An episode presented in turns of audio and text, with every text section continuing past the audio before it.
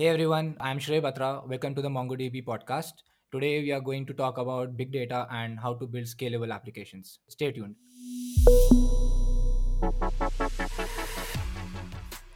Welcome to the MongoDB podcast. I'm your host, Michael Lynn, and today we're talking with Shrey Batra. He is a developer and a longtime member of the MongoDB community. He's got a lot of experience building applications, specifically with MongoDB, and working with big data. And today he shares his experience around some of the things that you as a developer will need to think about if you want to build applications that can scale. Stay tuned. I hope you enjoy this episode. Before we get to the show, I want to let you know about MongoDB.local London. This is a great conference. It's hybrid. You can attend in person if you're in London on November 9th at Evolution London. It's also available remotely. For more information, visit mongodb.link slash London Local. I hope to see you there. Well, Shrey, welcome to the podcast. It's great to have you on the show. How are you doing today? I'm good. How are you? I'm fantastic.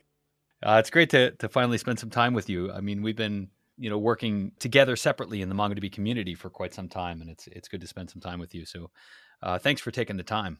Thanks, Michael. Looking forward to you know have a chit chat with you. Terrific. So, where are you based right now? Where where are you at in the world? Uh, I am based out of Delhi NCR. That's India. Uh, hmm yeah, and I'll be switching over to Bangalore again in India uh, hmm once the pandemic you know uh, subsides. Yeah. Has has the pandemic affected your work at all? How how has it affected your work? Uh, not really. So being in the software industry and you know uh, working on uh, coding and also it's quite comfortable. You can work remote and you know you just have to code and collab and everything. So uh, not Yeah. much, but yeah. I know you're working at LinkedIn. Um, a lot of the stuff that we're going to talk about today really doesn't have much to do with your your job at LinkedIn. Is that correct?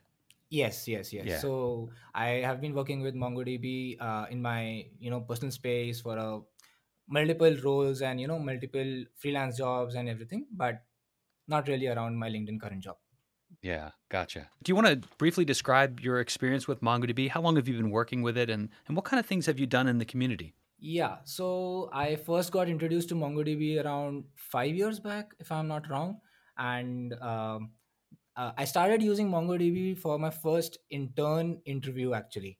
So there was a bonus marks to use MongoDB if you wanna back that uh, internship, and that's the first time I you know uh, got to learn MongoDB and all. So it was quite easy. It just took me an hour or two maybe, and uh, I was happy enough that I got the internship.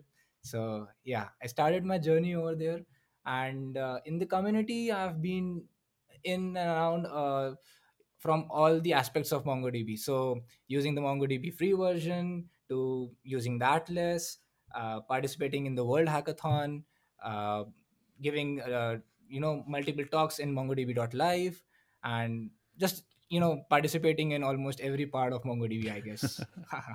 Yeah, fantastic, and we, we truly appreciate that. You've been quite active in the in the MongoDB community, and uh, I truly appreciate your your talks at at our conferences like MongoDB Live and MongoDB World. That's awesome yeah, stuff. Always great content. So thank you for that. So Thanks, um, so today we wanted to focus on big data, and and I think it might be good if we start out with a definition. Like, what is big data? Yeah, Michael, this is actually a very important thing to, you know, clarify before we start. Uh, everyone around the world actually looks at big data only in the terms of data and how to compute big data. And that is the offline part of it. Like, you know, systems like Hadoop, HDFS, and uh, Hadoop, HDFS, and Spark, and similar stuff, right? But big data is almost everything related to your normal application development. So, any application you want to scale and you want to serve to millions of users, clients, or uh, you know, there is a lot of read and writes that are going to happen on your application is around big data. So, it's not just computing it in an offline world, but how to scale your online application or a real time use case maybe some data modeling, some architecture changes, and somehow and scale it to a level that is serving for millions and billions of clients and users. Mm. So it's kind of a fallacy that big data is this, you know, separate thing. It has to be separate from your your standard application development cycle. It sounds like. Is that correct? Correct, correct. That's the thinking that goes around in the industry. But it's normal backend software development uh, so as to speak in normal terms it's just how you remodel your applications or design your application in a way for a very scalable or huge scale system that's it Mm, be it yeah. online offline Yeah. Okay. So then I think it might make sense if we focus on some of the things that we do in the application development cycle that that can prepare us for that large scale. So maybe talk a little bit about how you approach, you know, making your applications so that they are scalable. Sure, sure. So, see, there are two, three things that you need to think about that are very important in any application design. The first part being the software architecture. Yes, building a system that is uh, having CRUD operations like read and writes and everything are good. But say, what if your database scales, right? It scales to millions and billions of rows. How do you optimize your queries? Uh, is having a read query or computing the data at uh, real time is it a good pattern yes or no it depends on your use case right uh, say for example can you compute some pre-cache data or can you uh, you know architecture event driven pattern kind of thing. Depends on the use case but the foremost and the main important things are the software design software architecture and the data modeling. That be it a sql no sql any kind of database it depends on your data modeling and data modeling depends on the database that you are using Mm, uh, what features it can support and how better it can scale your application. Mm. Yeah, and I, f- I feel like it's a difficult task to approach this in a generic way. It's very difficult to say, I'm going to do this in order to scale my application without truly understanding what the use case and the use pattern is for the application, the target user community, right? Got it. correct correct correct Yeah. Yeah. Let's talk a little bit about data modeling. You know, there's this uh, belief that with MongoDB, I mean, it's quite flexible. You don't need to spend much time modeling. Talk a little bit about that. Correct correct. So the first thing anyone starts using mongodb is the term NoSQL, right? And everyone thinks that okay it's not sql i mean i can dump anything in mongodb right? Technically it is true but should we dump anything in mongodb? No right? So it is not only sql it's a flexible system but yes it does have some data modeling uh, some structuring into it. That's how you actually model your data right? Uh, it is just the perspective in which you think about the data. Uh, in an SQL world, you'll have tables, relations, joins, and so on, right? But coming to the MongoDB world, your focus remains on how, what data has to be accessed together. Uh, how do you structure your data that there are minimum joins? Uh, it is highly available. Uh, what do you need f- more for reads, and how do you are uh, going to structure your writes? So it's a different world, different perspective but Mhm. yes mongodb is about data modeling also it is not dump anything in mongodb and it, can scale right Yeah. yeah So so when we talk about, you know, the actual process of modeling, you know, right there's not really this separate uh, schema that lives somewhere apart from the data with correct MongoDB. correct When you when you model MongoDB, you're really creating example documents. Is that correct? Yes yes. So uh, see the biggest feature or the biggest plus point of mongodb is you can have different types of schema in a single collection in a single table so to say right? So the thing is that it can evolve over the time. That is why it is so flexible. Uh, with a very hard strict schema it is going to be very difficult to change it down the line. And as you are talking about scalable systems once you get enough big scale there is it is bound to fail. It's bound to crash. You can't think of the perfect ideal scenario from day one right? Uh, using mongodb it's very fast. You know you can change the schema. You can do migrations. It can uh, be like a lazy type of migrations. There are multiple patterns. You can have uh, diff just you know similar documents living in the same collection and so on. So i guess we have a full series of data uh, modeling on mongodb blog. And peop- people can go there and there are a lot of patterns over there that you can just check and just read about Yeah, that's great. And thanks for that reference. And if folks listening uh, want to dive in and get some more information on data model uh, examples and patterns, you can search for just that in the docs.mongodb.com site. So search for data model examples and patterns, and I'll link to that in the show notes. So take a look at the show notes.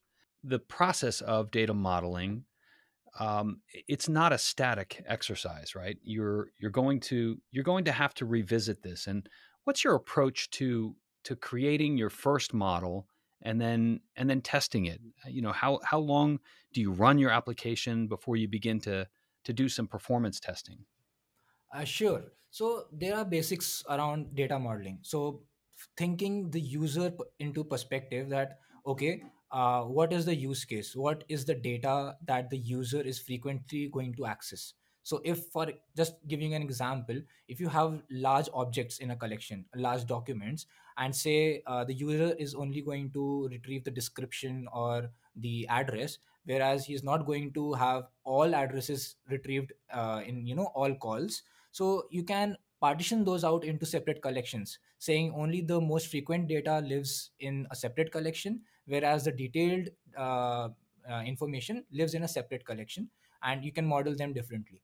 So it goes uh, uh, it goes with the user you know use cases that how you wanna uh, serve your users, and yeah, with over time you can change the model to a better approach. Uh, depending on you know how your application is behaving and so on Mm. And um, I, I, guess a, a really important aspect of being able to scale is is sharding. Tell me about um, how, how do you start to think about how to partition the databases? So let's talk about the uh, traditional architecture. You have a database, you have collection or tables, and you have rows or documents, right? Now, uh, when it scales, it scales from thousand rows or uh, documents to say maybe uh, 10,000, 100,000, or say uh, 1, mil, uh, 1 million documents. Now, what happens is there is a limit to vertical scaling. How, however, uh, big computation machine that you get, there is a limit or an upper bar to it, right? But how about we break this single collection or a single table in multiple machines in smaller chunks so as to say we have distributed processing so rather than having a one single collection on a single machine which is serving all the queries we can first distribute them uh, say maybe uh, okay so we have 100 rows right? We can build 10 partitions saying a row number 1 to 10 11 to 20 and so on on different machines and different nodes or computation uh, you know instances. And then we can say that okay the query goes individually to all the partitions and they get processed in a distributed fashion. That is uh, the first thing that sharding helps in. The second is once you are sharding, especially with MongoDB, you have some type of shard keys. The shard keys are kind of like indexes over the distributed network that you have created. So, for example, if you distribute your collection, say, based on age, right? Now, what happens is when you want to query, say, users less than age 20, it will actually just reach those partitions where uh, the age of the users is less than 20 it will not even the query will not even reach the partitions uh, in which uh, the mongodb knows that the data is not there so computation comes down uh, there's a huge improvement in performance and like this you can actually scale out infinitely almost so that is the one of the biggest thing in big data and big data applications that is sharding how you can horizontally break down or partition your data and effectively serve a lot of queries rather than a bottleneck of a single server or single instance. Mm, yeah. So a critical component. And and MongoDB was built for that. It was built with with horizontal scalability in mind. Let's talk a little bit about the fact that sharding and partitioning the database in MongoDB used to be quite complex. Now, do you have any experience sharding a database outside of MongoDB Atlas? Uh, I am not sure about uh, using it outside of Atlas because I mm-hmm. might have not used it. I can mm-hmm. talk about yeah, the, the traditional databases or SQL or something like that. It is very heavy to maintain or partition those.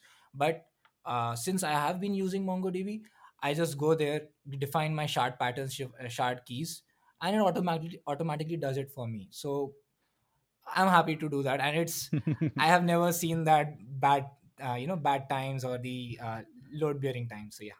Yeah, yeah. So prior to Atlas, you would need to uh, you need to spin up a separate uh, component in your infrastructure to, to actually manage the the multiple uh, uh the, the, multiple shards. So each each shard would have uh, another component. Uh, but all of that complexity has gone away with with MongoDB Atlas, thankfully. And another thing that's changed dramatically is that you used to, the pressure to create the right shard key was massive uh, because prior to 4.2, version 4.2 of MongoDB, uh, the shard key was immutable, right? Exactly, exactly. So that I have seen that sharding since day one is a high pressure point. Uh, because if you need to change your sharding or your logic of sharding or the partitions, it was a huge migration that you had to do from one cluster to the other cluster, create it and everything and maintain it. Now with the new versions of MongoDB, it is quite easy to change your shard keys and MongoDB will take care of it. So another thing that you know it's off our shoulders. I'm happy about yeah. it. Yeah yeah, it's it's good. Uh, it's good to to use the ver- the recent versions of MongoDB, especially in MongoDB Atlas for sure. Okay, so we've talked about the components we need to consider when we're going to develop an application that's going to scale, you know, to large degree. We talked about the importance of data modeling, and we talked about the importance of preparing for horizontal scale. What else do we need to think about when we're when we're thinking about developing an application that will will ultimately leverage and, and manage big data?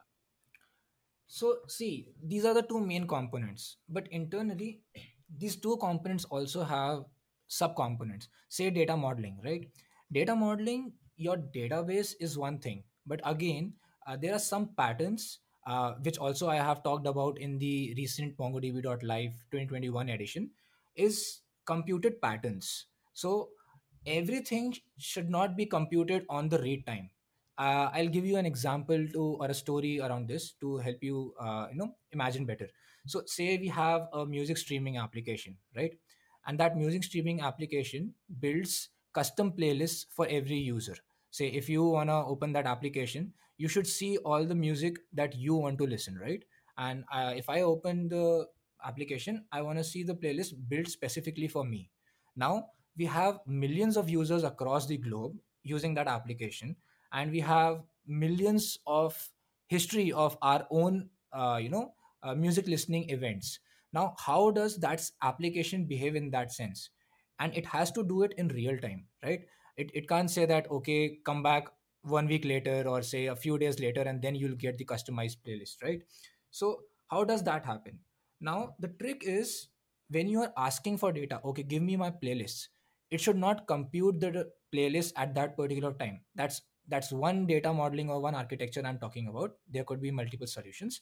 But yeah if you're going to calculate okay from billions or millions of data give me the best uh, music that i have listened to and then recommend it on real time i don't think it will vary it will scale if million of users are asking it on real time right? But what if when i'm listening to a music and in near real time it actually fires an event or something like a trigger or something and it pre-computes the data for every user. Something like cache patterns right? Say you want to have uh, top 10 uh, you know music top 10 uh, say you have top uh, you want to need top 10 tracks that you listen right? So uh, whenever a user listens to that track it fires an event that okay user a listen to track number a and uh, there is a separate collection or a separate uh, place where you store the increments and the counter that okay for user a track a this is the number of count. And at that instant only it computes the top 10 and keeps it in a third collection or third place right? Now once the user comes in and then says okay give me top 10 tracks or top 50 tracks of a country or you know top top 100 tracks of uh, say a genre or something so it is quite easy. It will be a very simple lookup that it's already there in the database. I just want to go get that and show it to the user. I don't have to do any computation anything. So that is one pattern and you know it involves data modeling software architecture. It involves building or you know it's just an architecture that you have to follow to build that application. Simple application getting a little bit complex over the time to serve millions and billions of use, uh, users. I enjoy the ability to to get that type of detail on demand in real time. exactly um, yeah yeah, so terrific. Well, thanks for that explanation. So let's say we've got some folks listening that that are going to be uh, getting into an, an, application development cycle. They know that they're going to have to scale. What other advice might you have for them? What resources might they uh, might you recommend? So for resources, uh, obviously the first thing is if you're using mongodb you can go ahead and check the mongodb documentation. The second is before choosing mongodb actually check what your use case is and how it is going to suffice uh, your use case. Obviously there are a lot of tech stacks in the world built for specific use cases offline systems near online systems online systems and so on. And uh, currently with mongodb atlas in place it has actually made all of these some of these tech stacks redundant. So say we have elasticsearch as a search engine right? But right now we have mongodb atlas search. So rather than duplicating your data to a different search engine for search queries or free text searches you can actually use the same collection in mongodb atlas and build a search uh, index on top of it. Uh, again if you want to uh, have event driven architectures like kafka redis or any type of pub subs then again mongodb has their its own change streams that you want to manage yourself or atlas has managed change streams uh, actually known as mongodb triggers. So you can have database triggers you can have uh, different type of triggers that are there in the atlas and uh, model your application. So first is get your tech stack and your uh, uh, you know your technology is right depending on your use case. The second is don't think about the complex or the best performance from day one it is how you scale for the first 10000 users or the first 100000 users and then once it reaches that time you build a more complex a better performance solution for millions of users and so on uh, it, it, it is built in phases rather than okay taking six months and building a system for millions of users which might not be uh, you know might not be used by at least even uh, 10000 users Yeah. So incremental. That's that's good advice. Yeah. yeah Um, what has been your your your favorite thing about the MongoDB Atlas platform? What what feature or or product aspect do you do you find most useful? my favorite aspect would be the MongoDB change streams and the MongoDB triggers. So change streams is the native one, and MongoDB triggers is the managed change streams that Atlas provides. So both my sessions around MongoDB.live were built on triggers because it is one thing that you can do asynchronous processing uh, when you are building your application. So at the read time or the write time, you don't need to handle all the scenarios, build all the logic and everything. It is just a CRUD operation. And you can leave all the business logic use case out of it uh, you know push it to a trigger and it will be available in near real time. And that is one thing that is managed by atlas. So i don't have to worry about crashes conflicts or any any other kind of thing. It's always available for uh, for uptime. Yeah Do you place the logic of your trigger in a realm function? Yes, yes. So triggers is binded with the realm functions. Uh, whenever you wanna build a trigger, a trigger has okay, you wanna target these type of operations and uh, or say these type of uh, events that are happening on that collection. And for every event, the function a realm function would be invoked, processing your logic. That okay, do this, do that for that event. Um, are you are you leveraging third party HTTP calls to other APIs, or are you really doing a lot of your logic in the realm functions? It depends. Normally, in an ideal scenarios, your event triggers should be light enough. Okay, this is the event. This is the uh, logic I need to implement and do some CRUD operations or some uh, database operations, right? But obviously, if there is a some event and you need heavy processing or a long-term computation, you need to export it out. Two ways to do that. You can build separate functions or smaller functions for that inside Realm, and from one function you can call the other functions if you want to break it down or you know manage it better.